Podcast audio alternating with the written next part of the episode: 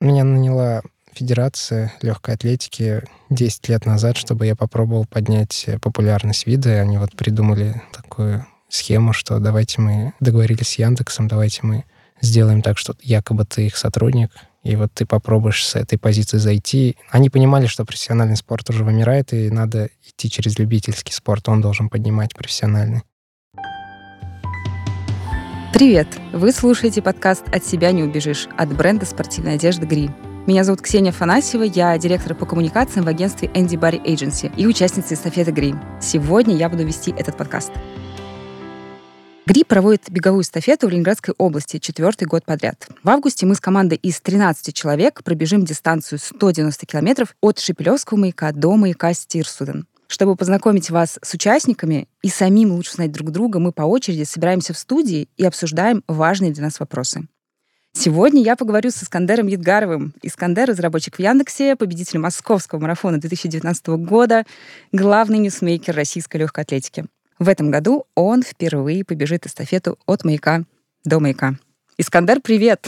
Привет. А, смотри, Искандер, я знаю тебя не то чтобы давно, и исключительно со стороны ну, твоего спортивного увлечения, твоей спортивной карьеры. Скажи, Искандер как личность до того, как ты начал бегать и стал блогером, давай так тебя назовем, и Искандер уже после, это два разных человека или один?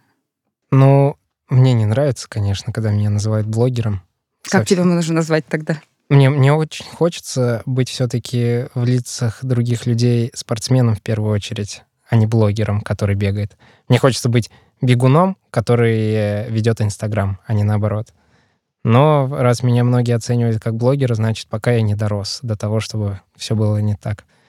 Насколько я понимаю, ты начал заниматься бегом, будучи студентом да. Вот. Соответственно, ну вот был Искандер до этого возраста, когда там, не знаю, спорта в том виде, в котором сейчас есть, не существовало. И вот есть ты сейчас. Э, ты спортсмен, которого знают многие люди. Ты тот, кто высказывается в своих социальных сетях, несет ответственность за свои слова периодически, встревает в какие-то челленджи, там, берет самого себя на слабой других людей. Вот, вот эти два человека, то есть до вот этой спортивной карьеры, когда ты был не публичным, например, и после, это да, вот... да, я думаю, они разные. Более того, тут, наверное, не одна такая точка, в которой я поменялся, их несколько, и я продолжаю меняться. И я думаю, я точно был другим. Окей, okay, а чем они отличаются? Ну, не знаю, например, ты стал более открытым или, наоборот, закрытым человеком. Ну, вообще, публичность, мне кажется, сильно меняет человека. Она может менять его в разную сторону. В каком-то смысле, наверное, я стал более закрытым. Если раньше мне было в удовольствие находиться в обществе, и мне было совсем приятно иметь большое внимание к себе, то сейчас мне это уже меньше нравится. Хотя внимания не так-то и много. Если говорить э, о какой-то популярности, то это совсем не тот уровень.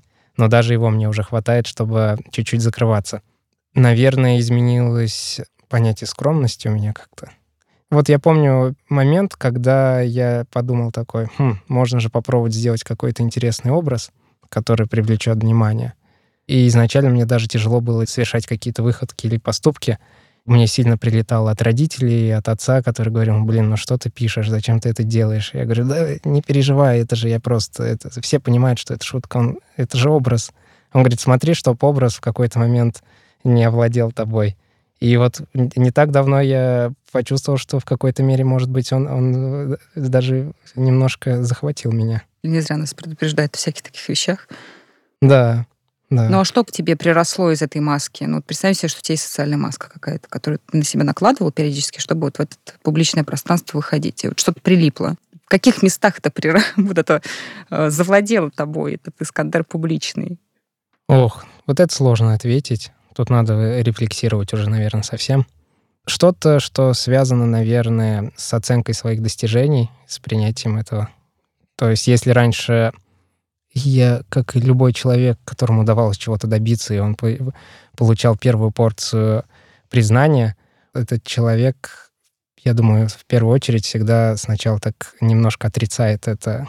Ну, ему неловко это принимать. Сейчас, наоборот, такая жажда к этому идет мне не то, что не неловко принимать, мне, мне наоборот хочется еще больше такого. Кстати, хотела сказать, что ты немножко поскромничал насчет своей узнаваемости. Может быть, конечно, на улицах тебя не останавливают и не просят подписать, э, чтобы это ни было в руках, но мы недавно с тобой находились на э, забеге трейловом, не шоссейном, то есть вроде бы трейл это и шоссе это немножко два разных мира, и мы пытались э, пройти через городок, и это было сделать очень сложно, потому что тебя постоянно останавливали люди и просили сфотографироваться.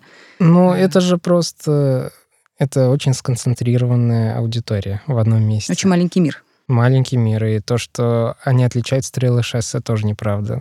Из-за того, что у нас аудитория беговая не такая большая, там все сильно пересекается. И трейлы, и шоссе, и дорожка. Что еще есть?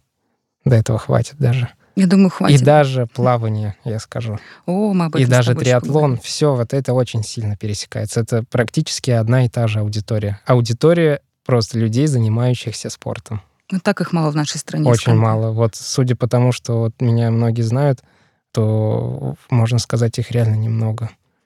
Грустно. Вздохнем на этом моменте. Давай поговорим. Ты говорил про успехи и о том, что с ними связано. Смотри, а, публичность, люди знают твои успехи, твои неуспехи. Ну вот в этом году ты активно готовился к чемпионату России по марафону, ездил на сборы в Кению, но мы знаем, что здоровье не позволило тебе показать тот результат, на который ты рассчитывал. А, отсюда такой неудобный вопрос. Для тебя это первый опыт, скажем так, неудачи такого масштаба или нет? Да нет, наверное, не первый. Конечно, ставки все время росли, и каждая следующая неудача, она все более крупной становится. Даже хотя бы потому, что больше людей уже о ней узнают. Но по обиде, наверное, на себя или на ситуацию, то, я думаю, были похожи. Казанский марафон, когда... Когда Степа победил. А, да, там тоже было также э, обидно. Я бы не сказал, что там как-то они сильно отличаются, эти поражения. А что тогда тебе помешало, напомни? Просто я не смог быстрее. Но я показал, что смог тогда. Хотя ожидал другого. Ожидания разошлись, ожидания с реальностью. Нет, ну есть же, наверное, какая-то обида, знаешь, там, допустим, не смог, что-то сложилось не так, а тут, допустим, там здоровье не позволило. Ну, может быть, не позволил я там при подготовке. Видимо, слишком суровая была подготовка, что я там успел дважды переболеть за короткий промежуток времени. Но там не, не на что было списать. Я просто как смог, так и подготовился. Я думаю, да. Сильно себя ругал после чемпионата России? Этого? Угу. Нет, наверное, не знаю, не помню. Мне было за тренера обидно. Потому что ему достается тоже немало из-за меня. Вот за тренера мне вообще все время обидно. Сколько я ему боли доставляю. А от Ведь... кого он получает этот неприятный фидбэк? От коллег? Ну, явно в лицо или так... Э, я думаю, явно он не получает его, это все косвенно. Во-первых, это всегда чувствуется, витает. Э, во-вторых, это обсуждается в кулуарах. И в-третьих, в комментариях в соцсетях. Это тренер видит, и это ему неприятно. Я его могу прекрасно понять. Хотя вины его никакой здесь нет. Где-то я его не послушался, где-то обстоятельства не так сложилось, где-то я просто раздолбай. Ну вот тренеру такой ученик достался. Но все равно часть какого-то негатива перепадает ему из-за меня. Ты просто так сказал, ну да, ну вот неудача. Ты это как бы, получается, как-то легко... Я не знаю, как можно это легко переварить, конечно. А что? Да нет, это же никакой не потерял способность ходить, бегать. Я, ничего не случилось глобального с моим здоровьем, с моей семьей, ничего. Это же не такая уж страшная неудача. Если посмотреть на наших других ребят профессиональных, кто-то там несколько лет не может ничего показать. Ничего, держится, не жалуется. Я скорее эти вопросы задаю э, таким очень приятным удивлением. Пожалуй, меня зачастую окружают люди, многие люди, которые много добились там, в своих сферах жизненных разных, они как бы обреваемы тревогой такой. То есть когда любая какая-то неудача, она часто их отбрасывает вот назад, люди попадают в бесконечные мысли, сомнения, что я сделал для хип-хоп свои годы, правильно ли я движусь, двигаюсь, ну и так далее, и так далее. То есть эм, бесконечные самокопания и сомнения присущие зачастую людям, которые чего-то достигают. Ты так легко об этом говоришь, что я... Может быть, я говорю легко, не знаю. Это же не всегда еще мы сами осознаем, какие рубцы оставляют эти неудачи. Может быть, это потом выявится каким-то образом. Может быть, я сейчас не смогу так, так не смогу набрать форму из-за того, что я ее сбросил вот после mm-hmm. этого. Пока мы не поймем, неизвестно. А может, у меня действительно страх будет какой-то потом в будущем. Ну, как у людей бывает после аварии или... Но одно я точно понял, я получил опыт, и это важно я понял, чего не стоит делать и чего стоит делать. Ну, то есть ты записал себе, или вы с тренером это обсудили? Ну, я извинился перед тренером, во-первых, за то, что я его все-таки не слушался порой. Я вот что заметил, ведь если посмотреть на историю моих полумарафонов, когда я вот с тренером, я только начал их бегать, у меня они из года в год улучшались, улучшались, все планомерно, спокойно росло. Мы с тренером двигались спокойно, как бы все, все шло по плану из года в год, и там у меня, я часто выкладывал статистику моих полумарафонов, и результаты вот так росли. И даже когда я думал, ну все, потолок, они продолжали расти. И в какой-то момент, видимо, меня переклинило, я подумал, блин, ну все, хочется еще больше. И где-то в какой-то момент я подумал, что, ну, тренер уже слишком мало мне дает, надо больше для того, чтобы добиться этого результата, и начал перешагивать эти этапы. И вот с этого момента все, мне кажется, пошло наперекосяк. Здесь не получилось, там не получилось. Я, и я все время думал, нет, надо просто больше тренироваться, надо больше, здесь больше нагрузки, здесь это. И мы все время с тренером уже спорили периодически.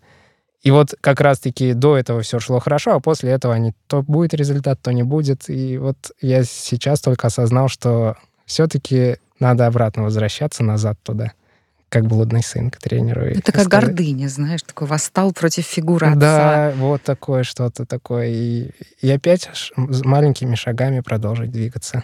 Ну, то есть ты сейчас осознал это и как-то готов вернуться? На, я это осознал, надеюсь, что моих мозгов хватит впредь не совершать тех же ошибок, потому что эмоции, они все-таки такие. И желание добиться быстрого результата, оно такое.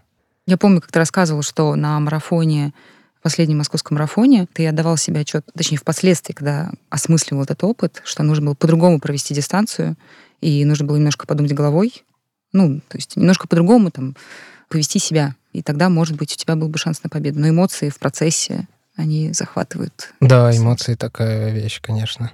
С одной стороны, они оставляют нам классные воспоминания. Я много чего сделал на эмоциях, не послушав тренера, и не за все жалею все Например? Из того, что Ну, например, сказать. подготовка к Казанскому марафону в 2019 году мы сделали за месяц до старта тяжелейшую тренировку, 35 километров в очень высоком темпе. Я ее сделал. Я еще болел. Я успел заболеть, мы ее чуть-чуть сдвинули более-менее восстановился, сделал, и все. Тренер сказал, все, теперь месяц восстанавливаться, и все будет. Я через э, несколько дней Джокером пробежал пятерку. Тренер, знаете, с таким пониманием отнесся. То есть он, он не стал ругаться. Он понимал, что, блин, потрачено все. И как-то даже легонько высказал, но, с другой стороны, он понимал, что это же Искандер, что может прокатить. Но вот э, забег Джокером он немножко сбил подготовку. Ну, зато какой появился, вот. получился перформанс. И вот видишь, с одной стороны, чем то жертвуешь, с другой стороны, что-то получаешь. И вот такое часто бывает. Приходится выбирать. Смотри, про выбор, э, не знаю, мечты, глупости, все сразу. Я помню, знаю, что у тебя была мечта, давай догадайся, попасть на Олимпийские игры. Ну. Осталась эта мечта? Куда ты ее дел, скажем так? Что ты с ней сделал? Осталась ли она честно, с тобой? Честно говоря, она не такая уж прям мечта, что я готов был бы всем пожертвовать ради нее. Мечта — это, мне кажется, что-то более возвышенное. Это что-то среднее между целью и мечтой было. А у тебя есть вообще такие мечты спортивные? Ну, если это слово применимо. Мне кажется, со спортом нет ничего. Видимо, я слишком прозаично, правильно тут будет сказать, смотрю на это. Ну, не знаю. Сейчас испорчу все это романтику. Да мне кажется, наоборот, это интересно. Я замечала, что есть многие любители, которые тренируются, бегают, вообще живут так, как будто бы кроме бега нет ничего. Буквальным образом практически транслируют это, что посмотрите, как от многого я отказался, я не вижусь с друзьями, я а, практически ни на что мне больше не хватает, у меня две тренировки в день, и вот только между... Ну, это так кажется. Если перед ним станет по-настоящему серьезный выбор, я думаю, они там вряд ли сделают выбор в сторону бега и спорта. Ну, какие бывают еще, например, семья? Ну, например, семья, работа. Ну, это самое простое. Всегда, когда меня посещают какие-то мысли, блин, а вот если бы пожертвовать вот по-настоящему и попробовать, я их сразу отгоняю, потому что не особо в них верю. Мы с тобой на выходных разговаривали об Инстаграме. Мы же говорили о твоей mm-hmm. публичности. И ты мне сказал, что тебе стало менее, наверное, интересно, чем прежде вести его. Ну, то есть раньше угу. ты вел Инстаграм очень активно. Да, я помню, как бы что тебя... я часто... И было что сказать даже постоянно. Вот. А теперь кажется, что не то чтобы нету, но, очевидно, некоторый интерес повыветрился, скажем так. Почему? Сложный вопрос, не знаю. С одной стороны, кажется, что уже и нечего рассказывать, все и так знает. Я тогда рассказывал базовые вещи про бег. С другой, как-то так уже И не хочется писать. Мне порой так тяжело рожать посты. Вообще, я их начал теперь делать очень короткими. Я знаю, что нужно вести, поэтому все-таки стараюсь хоть какой-то частотой выкладывать, но, блин, это порой очень сложно. Скажи, а вот мы в прошлый раз в предыдущем выпуске подкаста разговаривали с Олей Маркес, и одна из главных тем, которую мы с ней обсуждали, у меня нету каких-то там спортивных достижений, я рассказывала о выгорании на работе. Вот это тема, с которой я связана с спортом. А скажи, можно ли сказать, что вот твое отношение, например, к Инстаграму сейчас, своей личной страницы, это тоже некоторого рода выгорание? Ну, то есть там, типа, не знаю, ты подвыгорел к этой идее, или вообще даже можно ли сказать, что в какой-то период твоей жизни, вот ту, которую мы все наблюдаем, ты сталкивался с некоторым выгоранием в области бега? Если это можно назвать выгоранием, то может быть. Мне кажется, просто Инстаграму теперь больше пройденный этап уже становится. Я когда-то в него сильно вложился, он как-то я с ним поэкспериментировал, поиграл, а потом понимаешь уже, что, ну, как все пройдено. Не хочется уже там сильно задерживаться. Ну и второе, что я за что частенько переживаю в последнее время. Мне все время кажется, что раньше у меня креативность лучше работала. Вот здесь может быть применимое слово «выгорание», потому что сейчас мне что-то в последнее время гораздо сложнее придумать что-то прям креативное. Либо я заблокировал тот канал оригинальности, либо реально уже все, ничего на ум не приходит. Тогда мне проще все было. А нельзя ли сказать, что, возможно, это усталость от э, платформы, потому что я знаю, что у тебя есть некоторый интерес к другим платформам. Вот я вижу, как ты улыбаешься. Ютубчик. Да. Вот я вижу в Ютубе больше возможностей теперь. То есть для меня Инстаграм действительно это такой уже больше пройдено, а YouTube, вот я смотрю на него как... Хотя YouTube уже сколько существует, сколько уже там выросло блогеров, кажется, уже YouTube уходящая платформа. Но ну, знаешь, все же все равно для меня вот он таким становится. Подкасты тоже уровнем. достаточно популярная во всем мире вещь, но мы с тобой вот впервые сидим в студии и разговариваем. Так что мне хочется верить, что наблюдаем какой-то всплеск интереса. В России или, думаешь, в, России. в мире будет? Нет, нет, я, знаешь, честно, так про мир сложно сказать. Mm. Про Россию. Может быть, может. Вот какая-то тоже новая платформа. Но на YouTube ты чувствуешь какой-то прилив, вот этот креативный, эта дверца в какой-то иные миры? Я чувствую, что в YouTube сложнее, туда вкладываться надо больше, чем в Instagram, но отдача там тоже намного лучше. И идей там больше гораздо. Я надеюсь, я смогу там все-таки реализоваться. Смотри, а вот э, интересный вопрос. А нет ли некоторого противоречия в том, что ты себя блогером не считаешь и считать не хочешь, но идешь в YouTube? YouTube-блогер уже В. А, ну то есть влогер тебя как бы не обидит. Тоже обидит, конечно. Все-таки, если я смогу вернуться такой в настоящий спорт, а не вот в то, что сейчас там ЗОЖ и периодические выступления, то тогда мне, конечно, хотелось бы реализоваться как спортсмену, а не как блогеру-влогеру. Но при этом YouTube это немного другое. Все-таки на YouTube, мне кажется, более серьезный контент чаще встречается, чем в Инстаграме. Там можно делать что-то более полезное. Смотри, такой интересный человек противоречий. То есть, с одной стороны, говоришь, я бы хотела реализоваться как спортсмен, но не хочу жертвовать, потому что все-таки есть ну, там, семья, работа. Это гораздо важнее. Да. Я хочу идти в социальные сети, но я все-таки не блогер, не влогер и так далее. Чувствуешь да. это? Вот, нащупал это противоречие в себе? Как тебе с ним живется-то? Это, наверное, нежелание, страх выбрать что-то одно, может быть. Может да? быть. Такое желание на всем усидеть, на всех стульях. Но пока получается. Или ты оцениваешь это как некоторую неудачу? И как на неудачу тоже можно посмотреть, потому что я не являюсь настоящим профессионалом ни в одной области в итоге. Я везде по чуть-чуть. Интересно, что при этом как раз люди тебя и знают. Может быть, в этом-то ключ к успеху? Наверное. Ну, как, как нет, знаешь, конечно, ключ к успеху основной в том, что люди обо мне узнали не как о бегуне, а как о бегуне, который работает и более-менее быстро бегает. Ну вот эта история всю жизнь со мной идет, она и привлекает к себе внимание. Что лукавить-то? Не мои результаты, не моя профессиональная деятельность не является чем-то выдающимся. Ну, например, как э, программиста мы тебя не знаем, может быть, и, и в этой области. Э, Есть проблемы? Ну, например. Кто знает, может быть. Я не знаю, и наши А слушатели... может быть, я вообще не программист, а это все выдуманная история. Ширма. Да. Бегун под прикрытием каким-то. Меня наняла Федерация легкой атлетики 10 лет назад, чтобы я попробовал поднять популярность вида. Они вот mm-hmm. придумали, Болхничев тогда предложил такую схему, что давайте мы договорились с Яндексом, давайте мы сделаем так, что якобы ты их сотрудник, и вот ты попробуешь с этой позиции зайти. Они понимали, что профессиональный спорт уже вымирает, и надо идти через любительский спорт, он должен поднимать профессиональный. Вот, вот они откровенные признания Искандера Идгарова. Но мы что... же это вырежем просто. Да, нет, все люди узнают, что ты просто проект федерации, тебя не существует. Да никто не поверит. Это симу... я справки, я принесу спря... справки с работы. Два НДФЛ, и все докажу, я реальный сотрудник. Хорошо, реальный сотрудник, э, спортсмен, работающий человек, который хорошо бегает, вло... блогер, Сим... будущий влогер. Отец одного ребенка, любящий муж. Ты можешь это вынести себе в профиль Инстаграма? Ну, скоро, да. Финишер Грута и Айронмен. Про это мы с тобой тоже поговорим. Смотри, ты хочешь состояться как спортсмен. Я надеюсь, что мы все-таки увидим тебя еще на разных соревнованиях. Я так понимаю, что тебя беспокоила травма. Как дела? Все отлично. Отлично. Сейчас плаваешь.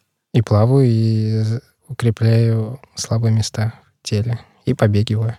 А Все вот по чуть-чуть. Скажи, плавание это исключительно такая часть восстановления. Это не то, чтобы ты там посматриваешь в сторону триатлона. Не, в сторону триатлона я точно не смотрю. Ни за что даже не пытайтесь, не надейтесь. Хотя есть одно кое-что, что заманивает. То, что триатлон — это спорт для белых. Как мне кое-кто сказал. Вот это мы точно вырежем. Там белый может реализоваться. Ну, ты имеешь в виду, что там марафонский бег, это, ну, кенийцы, эфиопы? В триатлоне высокий порог входа угу. финансовый. И если вдруг человек дойдет до какого-то уровня ну, финансового и войдет в этот триатлон, то, можно сказать, вот этот порог входа сразу отсеивает сильных ребят каких-то, талантливых, но не способных, скажем, купить вел за миллион. Ну, насколько я знаю, что в триатлоне еще реализуются преимущественно те, у кого было сильное плавание, его тяжело подтянуть, если... Вот здесь есть проблема. Я даже думал, есть ли шанс хотя бы в дуатлоне. Я посчитал даже дуатлон, и даже там я бегом не смогу отыграть плавание. То есть там реально надо плыть быстро. А чтобы так быстро плыть, мне надо... Ну, я не знаю, мне, для меня, конечно, это такой хороший вызов попробовать быстро добиться этого результата. Многие говорят, не, невозможно, скажем, проплыть километр за 15 минут человеку, который в детстве не плавал. Но он вообще за всю жизнь не сможет так проплыть. И у меня сразу в таких случаях в голове щелкает. Но я себя останавливаю. Ну, я, конечно, в голове держу эту цель. Если вдруг я начну приближаться, она станет для меня более интересной. Но я себя останавливаю, что нет, нет, нет в плавании не такая большая аудитория, чтобы жертвовать всем ради того, чтобы доказать им, что это возможно. Как интересно, у тебя эта аудитория возникает все, откуда-то из-за плеча. Все вот. Все, все должно иметь какой-то смысл. Если я трачу кучу времени на что-то, жертвую чем-то, скажем, семьей или личным временем, или еще чем-то, я должен понимать, ради чего я это делаю. Ради сухих результатов это здорово, конечно, но этого мало. Вот, наверное, что изменилось, кстати. Раньше я так не мыслил, а сейчас я начинаю так все время на чашу весов я еще добавляю так. Достаточно большому количеству людей это будет интересно. Если нет, то, может быть, и не имеет этот смысл. Ну, иначе говоря, какая-то федерация плавания пока не создала проект «Искандер», чтобы поднимать плавание в России. Мы ведем переговоры. Но Блин, меня-то там уже в плавании некоторые знают, не прокатит уже. Надо им кого-то другого. Ну, то есть ты пока не ставишь какие-то цели, опять же, там, выплыть из, э, преодолеть, переплыть что-нибудь. Мне хочется переплыть, это просто классно. Ну вот я не умел плавать, я научился, и я смог проплыть тогда там 1600 метров в бассейне. Я так счастлив был. Я впервые получил удовольствие просто от того, что как любитель чего-то достиг. Я начал понимать любителей — от простых, которые радуются тому, что они смогли пробежать, финишировать. Я испытал те же эмоции, те же чувства, и мне даже захотелось, честно говоря, в открытой воде что-то переплыть. Просто переплыть, без относительного результата. Я, кстати, помню, кажется, после какой-то травмы, возможно, это была одна из последних, э, когда ты восстанавливался снова и начинал бегать понемногу, и ты как раз писал, что наконец-то я себя чувствую тем самым бегуном-любителем, который полчаса собирается на пробежку, чтобы выйти полчаса побегать. Угу. Ты писал, как это сложно. И да. я помню, что я была тем человеком, который прочитал пост и подумал, ну, слава богу, хоть кто-то признал вот эту вот невыносимую тяжесть вообще любительского да бега. Любителям намного сложнее, это правда. Вот намного. Я не знаю, что-то в психологии, видимо, отношения. Любителю не так важен этот результат, как, скажем, профессионалу или человеку, который, для которого этот результат имеет какую-то высокую ценность. Обычным людям, ну, хочется, но это не имеет такой ценности, и поэтому они не готовы прям сильно жертвовать всем ради этого, и им намного сложнее заставить себя даже на пробежку выйти. Я это прекрасно понимаю. И в эти периоды, когда я травмирован, и как бы мне не нужно набирать объемы, я могу побегать, а могу и не побегать. Мне сейчас не сильно важно. Вот в эти периоды намного сложнее выйти. Смотри, если говорить про жертву, мне нравится, что у нас есть несколько таких, знаешь, опорных точек этого разговора. Аудитория, жертва. Отличный разговор складывается. А ради чего тогда ты готов жертвовать? Это, например, когда ты складываешь на чашу весов, вкладываться ли усилиями в то или другое. Вот что должно быть на другой чаше, чтобы оно, ну, немного не то чтобы перевесило, но уравновесилось, там, семью, работу и так далее. Это контракты, например, со спортивными брендами или еще что-нибудь, какие-то возможности, например. Мне кажется, история, возможность попасть в историю. Вот это перевесит. Даже моя фамилия, кстати, Едгаров, она с персидского «память наследие» переводится. И вот желание оставить какой-то кусочек себя в виде, может быть, какого-то результата или какого-то достижения, это может перевесить. Но вообще я вижу самый важный смысл жизни — это оставить что-то после себя такое, что запомнится людям. И вот это может перевесить все что угодно, я думаю. И вот текущий чемпионат России мог стать... Вот я видел в нем возможность э, оставить след. Я мог стать первым, скажем так, программистом, который выиграет чемпионат России. А если бы я еще и на Олимпиаду отобрался, просто отобрался, вот это было бы вообще... Это точно сохранилось бы в истории легкой атлетики. Вот ради этого можно было бы, конечно, пожертвовать. Скажи, а это такой момент, прости за такое слово, тщеславия или ну, понимание того, что, допустим, если на чемпионате России побеждает бегущий программист, или он же отбирается на Олимпийские игры, то для многих не знаю, там, мальчиков и девочек, которые это смотрят, они понимают, что они могут тоже, они готовы не знаю, там, стремиться и так далее. Да это же генетически в нас заложено. Почему мы заводим детей на подсознательном уровне? Чтобы оставить частичку себя. Я думаю, тут тоже это, это скорее не тщеславие, но что-то в этом роде. То есть какое-то внутренне даже не отрефлексировано, не то чтобы это такая ширмочка в формате «я хочу, чтобы там другие люди тоже начали бегать». Да нет. Вдохновляюсь моим примером. Ну, честно говоря, нет.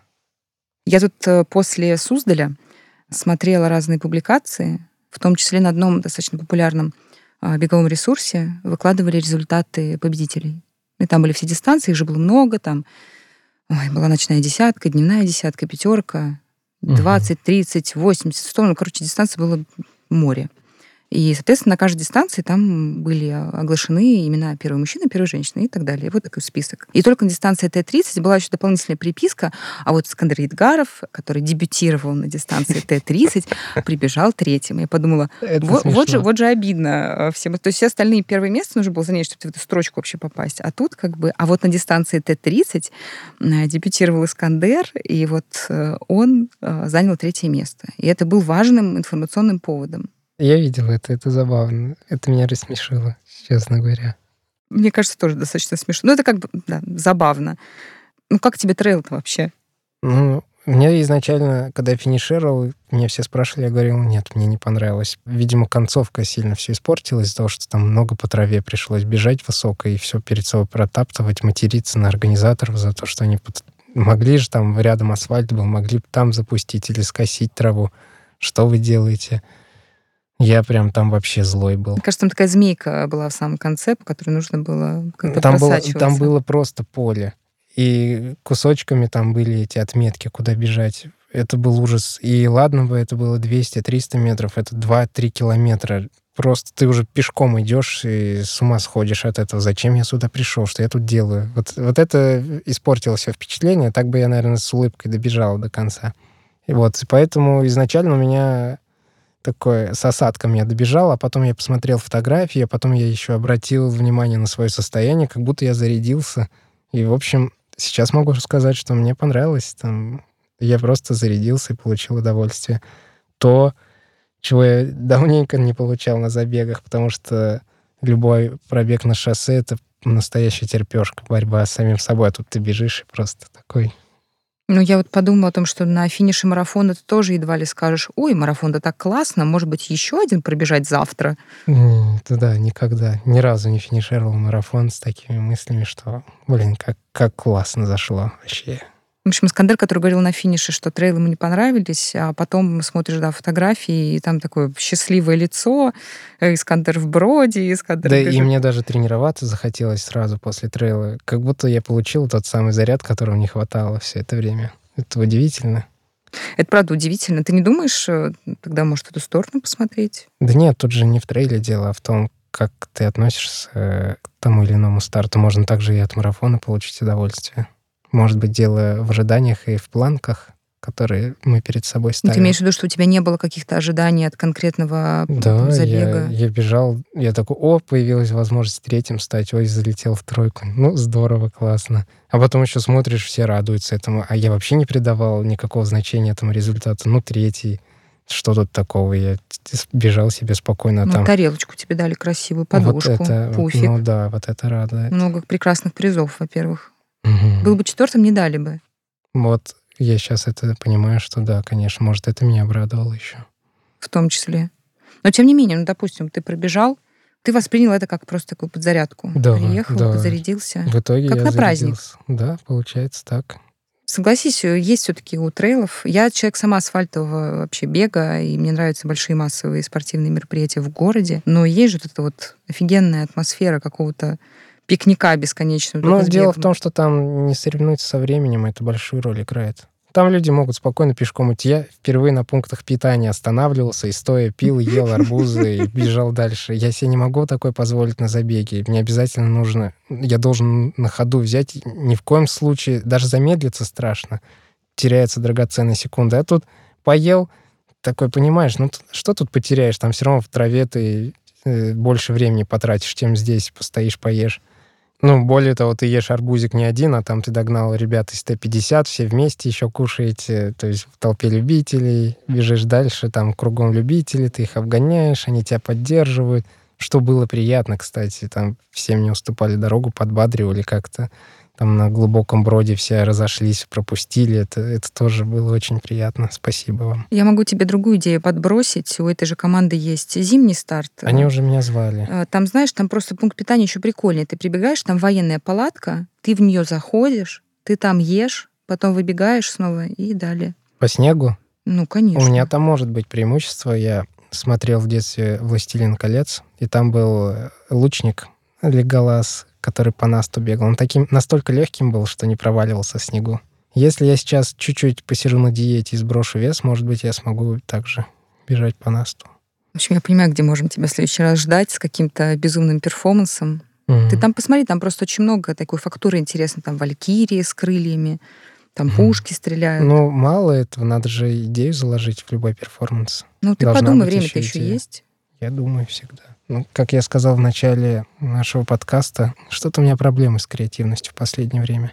Может быть, видишь, новые ситуации должны быть питательные, потому что тут шоссейные забеги. Ты бегаешь плюс-минус, ты говоришь, одна терпешка. Mm-hmm, да, да. Примерно одна и та же схема. Где ну, действительно надо перезагружаться, действительно, потому что вот эта подготовка к чемпионату России, скажем, она была прям настолько сконцентрированной, что у тебя даже нет ни времени, ни ресурсов на то, чтобы просто свой мозг на что-то другое переключить.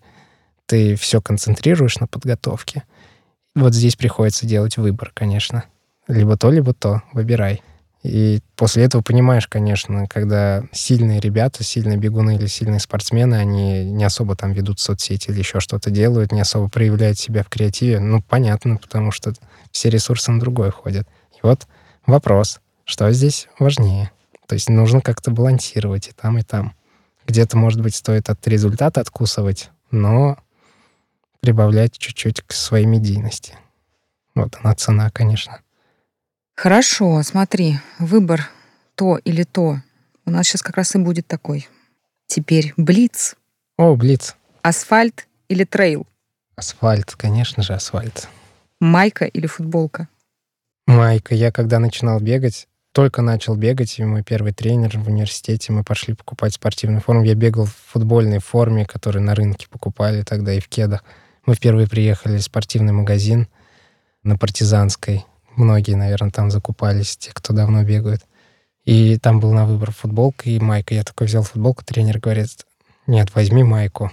Бегуны бегают в майке. Я такой, да вы что, я надел у меня худенькие руки, вы что, как? Тут вообще смотрюсь странно, ты что за фигня? Он говорит, нет. И правда, побегал два раза в ней, и все. С тех пор я никогда в футболке не выходил на старт, только в майках. Провокационный вопрос. Джокер или флэш? Джокер, конечно. Я киваю просто. Спасибо за этот разговор. Мне очень хочется верить, что он будет интересен для тех, кто тебя знает и читает. Пришлось быть откровенным. Пришлось. Я обещал тогда аудитории, что будет откровенный. Честно все рассказал вам, нигде не соврал. Кстати, отдельная благодарность Искандеру за то, что когда в аккаунте Гри э, был такой клич э, среди подписчиков э, поделиться постом и найти новых подписчиков, чтобы могли делиться ссылкой на подкаст, ты написал у себя, что если мы соберем больше 10 тысяч подписчиков, я приму участие в подкасте, мы собрали, и ты принял участие. Ну, а? это было условие контракта просто моего с Гри. Никому об этом не рассказывай. Хорошо. Подписывайтесь на подкаст «От себя не убежишь», чтобы не пропустить следующий выпуск. Он будет последним. В нем Искандер поговорит с основателем бренда Гри Гришей Лазаревым. Спасибо Оле Маркис и группе Алая Оли за то, что разрешили использовать песню «Васильевский бриз» в качестве заставки к этому подкасту. Обязательно послушайте этот трек целиком.